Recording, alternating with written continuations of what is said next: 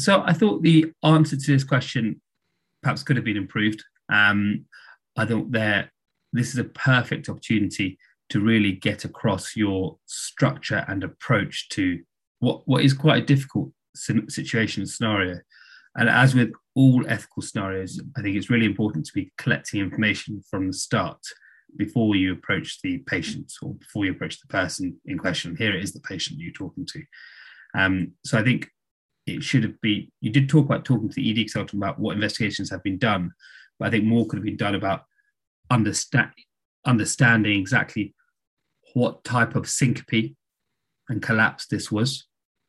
Because it, you have to understand in an ethical scenario, they're not asking for too much clinical acumen, um, and the answers will be there and given to you. So if you say, I'd like to understand what kind of syncope this is, um, that's the first and probably most important thing because there are a number of different types of syncope, and the advice regarding driving is different for each one. And whilst it, you, you have you don't have to know each and every um, answer to the different driving uh, restrictions with different types of syncope, it is important to show that you understand that not all syncope is is equal, uh, and there are different different guidelines for all types.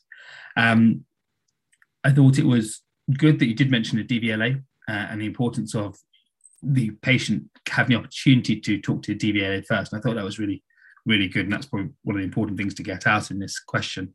Uh, and you did talk, uh, you did talk about the uh, invest investigations, and also I think you talked about, you talked about investigations, and you talked a little bit about some of the types of investigations you could do. But on the other foot, if I was critiquing this in, in more detail, you want to talk very quickly about the investigations that have been done and get a list of them, and also think about the other investigations that might be necessary for this patient, and get an understanding for the time frame for this patient in terms of whether they're coming coming in, going home, to understand when these investigations might be done, because that will also have an impact on the patient and the instructions regarding driving, because sometimes uh, driving guidelines cannot be uh, given until all the investigations have been done. We've got a clear cause or no clear cause.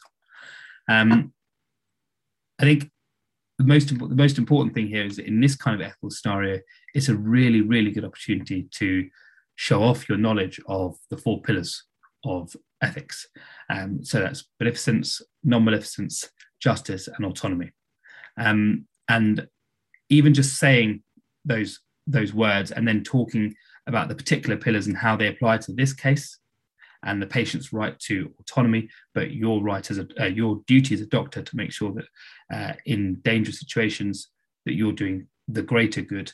Um, these things are these these things are put across, and I think here you could have really really sold yourself uh, and sold your knowledge of the ethical principles and how they apply to this case. And I think that's what, what this question was really looking for. Um, so yeah, I think in summary, all these all these ethical scenarios, the most important thing is to collect information first and be fully equipped to deal with the difficult questions that will, ne- will inevitably come. Um, and B, really show off your knowledge of ethical principles because there aren't too many to learn. And you, once you have learned them, you should be absolutely uh, talking about them in an interview. Okay, thanks.